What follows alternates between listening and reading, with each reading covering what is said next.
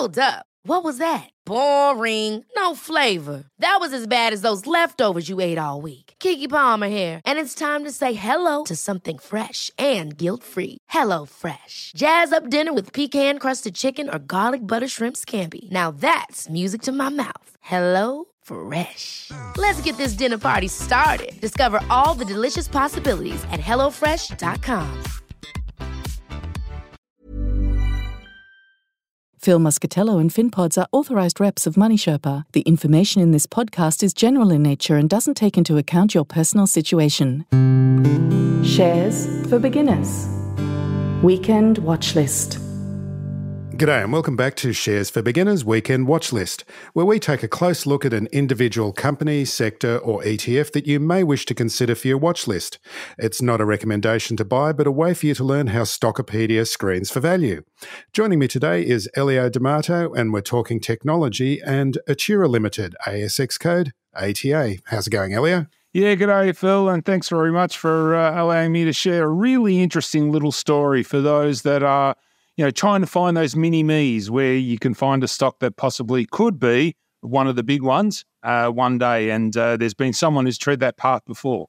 Okay, let's hear about it. What's what's the path trodden before, and uh, where does it lead us to in the Atturra story? Yeah, well, let's start with Atturra first. It's a technology company, for those that don't know. It provides end to end technology services. They offer a, a, range of different services in that sphere, including advisory, consulting, business applications, cloud services that's always a fancy word, uh, data integration, and managed services. So, They've got over 600 clients across Australia, including public and private sectors. Uh, it also includes sectors like defence, government, financial services, education, manufacturing. So the whole gambit, really, there aren't many pies their fingers aren't in. And look, the pleasing thing as well over the last financial year, they were also able to add another 70 top tier clients. So this is definitely a company on a growth um, trajectory. Now, they partner with a whole bunch of leading technology companies to deliver their solutions. I mentioned Australia, but they also have a presence in New Zealand and Singapore as well. And the immediate question that popped to mind when I first came across ATA was can they be another technology one? Uh, their code is TNE for those that don't know. Now, obviously, technology one is a great success story. It's a perfect example of one of those uh, quality compounders that we like to look for, businesses that can reinvest in themselves to grow at more aggressive rates moving forward. And Technology One's obviously a strong leader in our field in the technology space. So, well, actually, as a nice coincidence, um, Atturra actually is the largest independent provider of services supporting Technology One. So that's also a nice little segue there. But uh, and they also partner with Microsoft and a and a few other things. So Obviously, they're at a much earlier stage of their journey than what Technology One is, but they're starting to take steps which are very similar to what Technology One has. And for those that like to see proven strategies implemented in other businesses in their journey towards growth, then Atturra may be one of those. A lot of people, when they think about technology companies think of them as being like software as a services company or those that have a product. But um, Atturra is basically a consulting company, isn't it? It's for implementing solutions for large data users. Is that the case?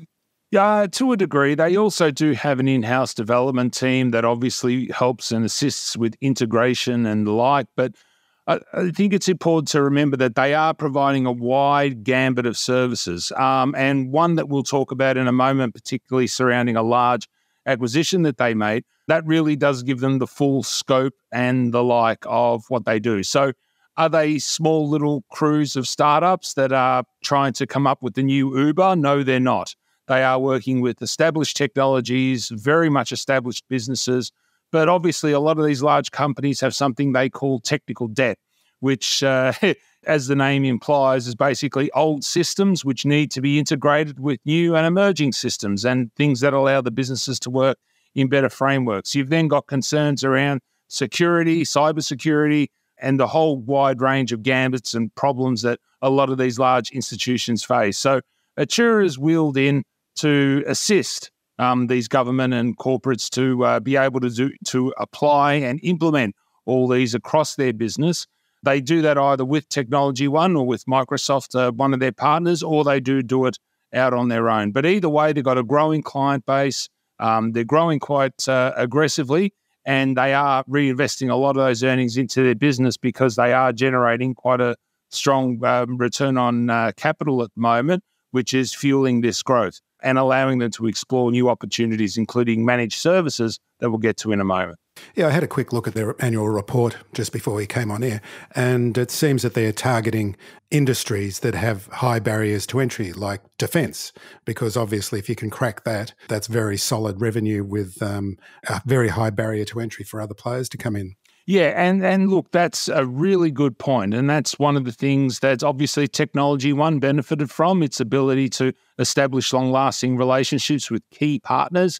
Atturra wants to do the same. So yes, defence is one of their uh, branches of the division they service. There are others, and you talked about the financial result, and look, it was a really good one. I mean, they achieved over thirty percent growth in uh, all the line items of revenue, earnings before interest and tax, as well as profit after tax, and they're growing cash, and to be frank, they're just humming along. And uh, to be fair, though, following its listing at the end of 2021, the company, which was an amalgamation of a bunch of roll ups at that time, it's had a consistent stock rank score at Stockopedia. Now, at the moment, it's 80. So obviously, it's not at the higher upper end, but it is in the top 20%, which means it's definitely not something to be sneezed at. This is um, a good score that the company's been able to achieve. Now, the company ranks very well from a quality perspective. That's really its shining light because all the key metrics like return on capital, margins, cash flow, all of those rank highly. This is often the case for profitable IT companies as they're low capital intensive businesses that are able to generate solid returns on their capital. It has manageable financial risk and there's great cash conversion. So the overall rank of 95 for quality reflects these um, strong elements and we're very comfortable from a from that perspective. Now, value is a bit more of a challenge. Uh, um, it, it's not dirt cheap, but the good news is it's well below larger peers like Technology One and Objective Corporation, another similar business. Now, the fact is that when it comes to these types of businesses, traditional value metrics can be a little lagging. Therefore, a value score of 66 for Atturra is actually quite good, um, especially when you look at more established players. Now, momentum at the moment is where it's struggling. Uh, that's, reached, the, that's the figure I was going to ask about because yeah, I uh, thought you were. the momentum. yeah, the momentum score is quite low, isn't it? Yeah, it is. Look, that's where it's struggling at the moment. After reaching a high of $1.04 back in February this year, the stock has really been on a steady uh, slide and it's underperformed the market. Now, a recent sizable downgrade from analysts who cover the stock also hurt the momentum rank because we don't just look at price, we look at analyst revisions as well. But I think it's also important to note that the consensus view on those analysts that do cover it, and I think there's only two because it is such a small business, three months ago, they actually had the stock as a whole. Now, they downgraded EPS, and today it's actually a buy. so there still is something to get excited about. And I feel there are reasons to justify that downgrade, short term pain for long term gain. I'll talk about that in a moment. So, Elio, what's their outlook look like? Well, look, the bolting on of acquisitions continues to be a resonant theme for Atturra. Um, it's been making a number of them in recent times in order to add to their capability set. You can just look at their recent ASX announcements and you'll see quite a bit of those there. Now, the company makes no apology for this. It's pursuing a growth strategy. It says it aims to achieve 20% growth per annum, expecting half of that to come organically and the other half to come from acquisitions. Now, it did mention that the pace of acquisitions will likely slow come the second half of this financial year, where you will then focus more on ensuring full integration of all these bolt ons and bringing them in under the Atturra flag, as it were.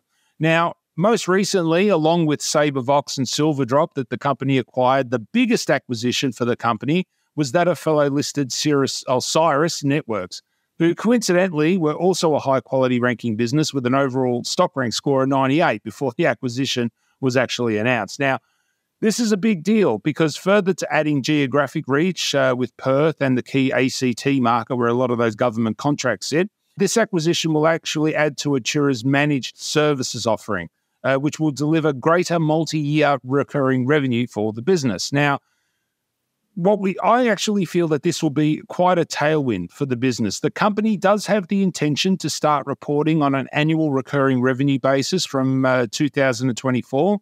So to show you how long I've actually been doing this, I've been doing this. Well, I can remember when TNE actually first started doing the same reporting annual recurring revenue. Now, this is a preferred measure for companies with a subscription based model.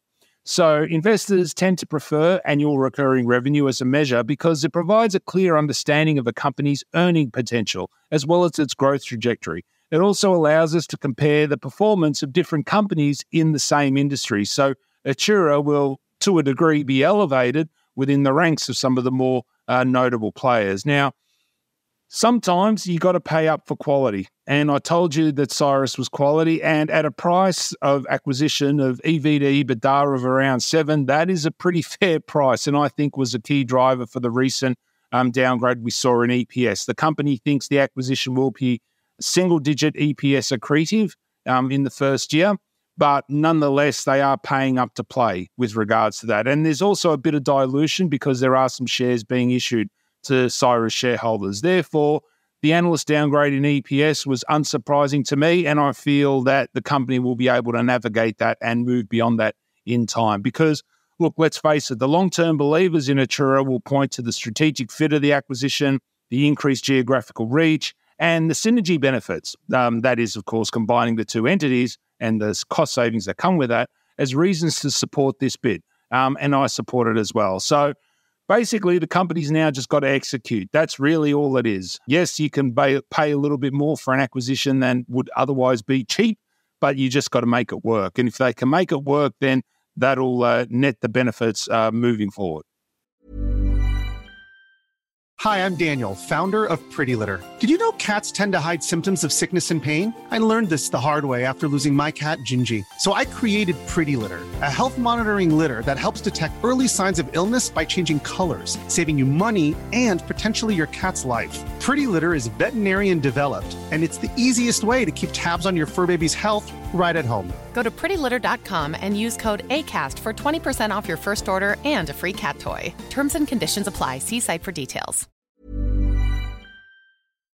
Are you picking shares on gut instinct? Buying on press tips or rumours? Do you struggle to find the time to keep up with the research and analysis that goes into evaluating potential stocks? Stockopedia are pleased to offer a special deal to listeners of this podcast a 14 day free trial and a 10% discount on the first year of membership. Sign up now at why.stockopedia.com slash SFB. There's no better time to access the most comprehensive, easy to use investing toolbox for DIY share investors.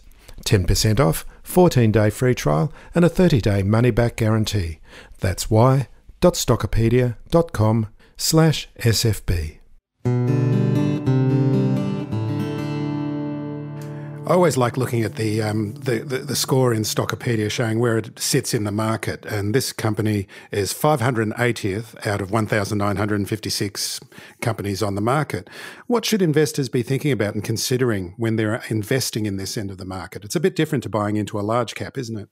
Yeah, of course. I mean, the thing you need to remember is that it's not just numbers that you're looking at with companies at this stage of their life cycle you are also looking at aspiration, um, possible achievement. So, one of the biggest challenges for many investors is that they're unable to take off their rose colored glasses when it comes to looking at businesses.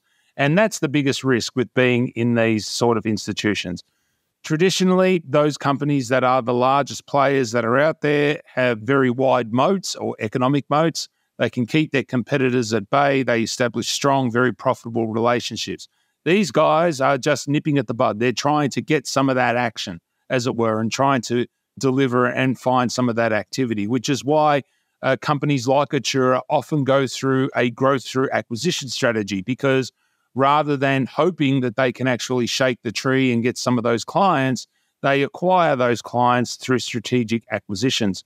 Um, good business fits that can be easily integrated into the overall company, but obviously um, give them more uh, wider revenue base. And then once that's established, they then look to build and grow on that through providing additional services. They might provide one service initially, but then through their good relationship and successful execution, they can then broaden it out. So investors need to accept and realize that yes, there is an element of more risk when you start moving down further, you know, down that value chain, let's call it that, or or market cap chain when it comes to identifying these opportunities. But what you're paying for is for possibility. should the company actually be able to execute. Because, of course, once you're already top of the tree, where else can you go? You're already there. You just have to wait for the tree to keep growing to go up a little bit more, as opposed to someone who starts at the bottom and then looks to make their way up. Well, obviously, there's quite significant gains that uh, can be made there. So, taking that extra risk is justified by the fact of increased potential return. Um, and yes, whilst you might miss out, the way maths works, particularly in the share market, is that your potential gains are uncapped. Um, so if you're in the story long enough, and if it keeps growing, keeps reinvesting in itself because it's generating good return on equity, and it keeps uh, establishing that business, then you'll find that uh, you can get on the back of a possible long runner, which uh, yeah will take you to the uh, marathon finishing line. So, are there any, other risks specific to this particular company? Oh, look, all companies carry risk, uh, Phil. So, we need to be uh, very cognizant of those. And other than the general caveats, of course, of broader economic activity and the government deciding it doesn't want to spend any more money or companies doing the same, the risks for Atturra are one, that they have quite a tight registry. Now, the chairman, uh, Shan Kanji, he owns a significant stake in the business, so around 50%. Now, um, Stephen Kowal, the uh, CEO, he owns around 3%, and he's a very strong advocate for the business, and uh, he's doing his very best to get the uh, word of Atturra out there. The other thing I find pretty interesting is that there's no major investment houses on the books, so this could be a future tailwind, not only a risk. So, you know, what I mean, mean here by this is that there's no major fund manager, as it were, that's taken a position in the company. Um, you know, like a, a well reputed. I'll just you put those inverted commas, of course. But this could be a tailwind because if they continue to execute, they may very well want in, right? And if they want in, then that will likely mean that Mr. Kanji will have to sell down some of his holding. Um, I do note, though, that a small high conviction fund took a 5% ownership in the company on the 1st of June. So, look, the good news is the more eyes on it, the better. And also, yes, a significant amount of the registry is by uh, people that uh, they acquired. So they acquired businesses and they offered shares um, as compensation. So obviously, what their motivation is in, in time um, will govern a lot of that um, price movement. And this is going to be important because another major risk is liquidity. Um, so at the moment, it should be noted that liquidity is an issue uh, with so much held by one person. As a result, investors need to be wary of taking too heavy a position in a stock that trades on average a little bit under $50,000 per day. Looking through a positive lens, though, Atturra is much closer to the start of its corporate journey than the end. So, therefore, if it continues to meet its objectives and still grow, um, if we can get those major shareholders um, allowing more of that uh, shares to be available on market, then this dynamic uh, will no doubt change. But for those wanting a position right now, that means, uh, yes, it's going to be a little harder to get in, and you sort of hope that the stock melts up as the company performs quite well. Um, the last risk, just quickly, um, look, acquisition risk. I mean, history is littered with examples of companies who have made acquisitions that have gone bad. Uh, um, uh, you know, or you get other ones where acquisitive companies basically they just go one step too far. So Atturra is going to need to prove in upcoming reports that it's not a car- Icarus uh, flying too close to the sun, that they're going to uh, really need to show that they can bid those acquisitions down and they are really making significant contributions to the overall business. Anything else you wanted to add, Elio? Yeah, look, I mean, I started the recording by saying, you know, whether Atturra could be another TNE. Um, and look, while it's some way off from becoming a $5 billion behemoth, at this early stage, it seems to be making all the right steps. It's acquiring strategic uh, capabilities, it's embedding themselves into processes that services some very big names, uh, which include TNE itself, of course. However, such tightly held equities in the IT space, they can be often left unfulfilled as some investors see companies as personal playthings. And I point to uh, um, an old company by the name of DWS. Uh, young Danny was CEO there that was often um, shunned by many investors because ultimately, you know, it was seen as just a, a, vehicle for paying dividends and not much else. And ultimately, that was acquired in 2020 and taken off the market. But that's not the case necessarily with Atturra. If the company does continue to perform, the market will eventually notice it. And for those looking for a way to play the space without paying nosebleed le- uh, valuations,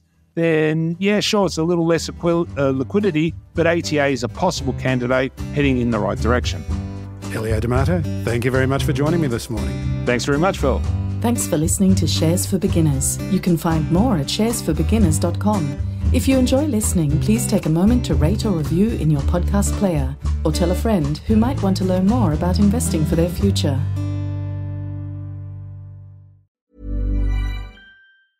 Hi, I'm Daniel, founder of Pretty Litter. Did you know cats tend to hide symptoms of sickness and pain? I learned this the hard way after losing my cat, Gingy. So I created Pretty Litter, a health monitoring litter that helps detect early signs of illness by changing colors, saving you money and potentially your cat's life. Pretty Litter is veterinarian developed, and it's the easiest way to keep tabs on your fur baby's health right at home. Go to prettylitter.com and use code ACAST for 20% off your first order and a free cat toy. Terms and conditions apply. See site for details.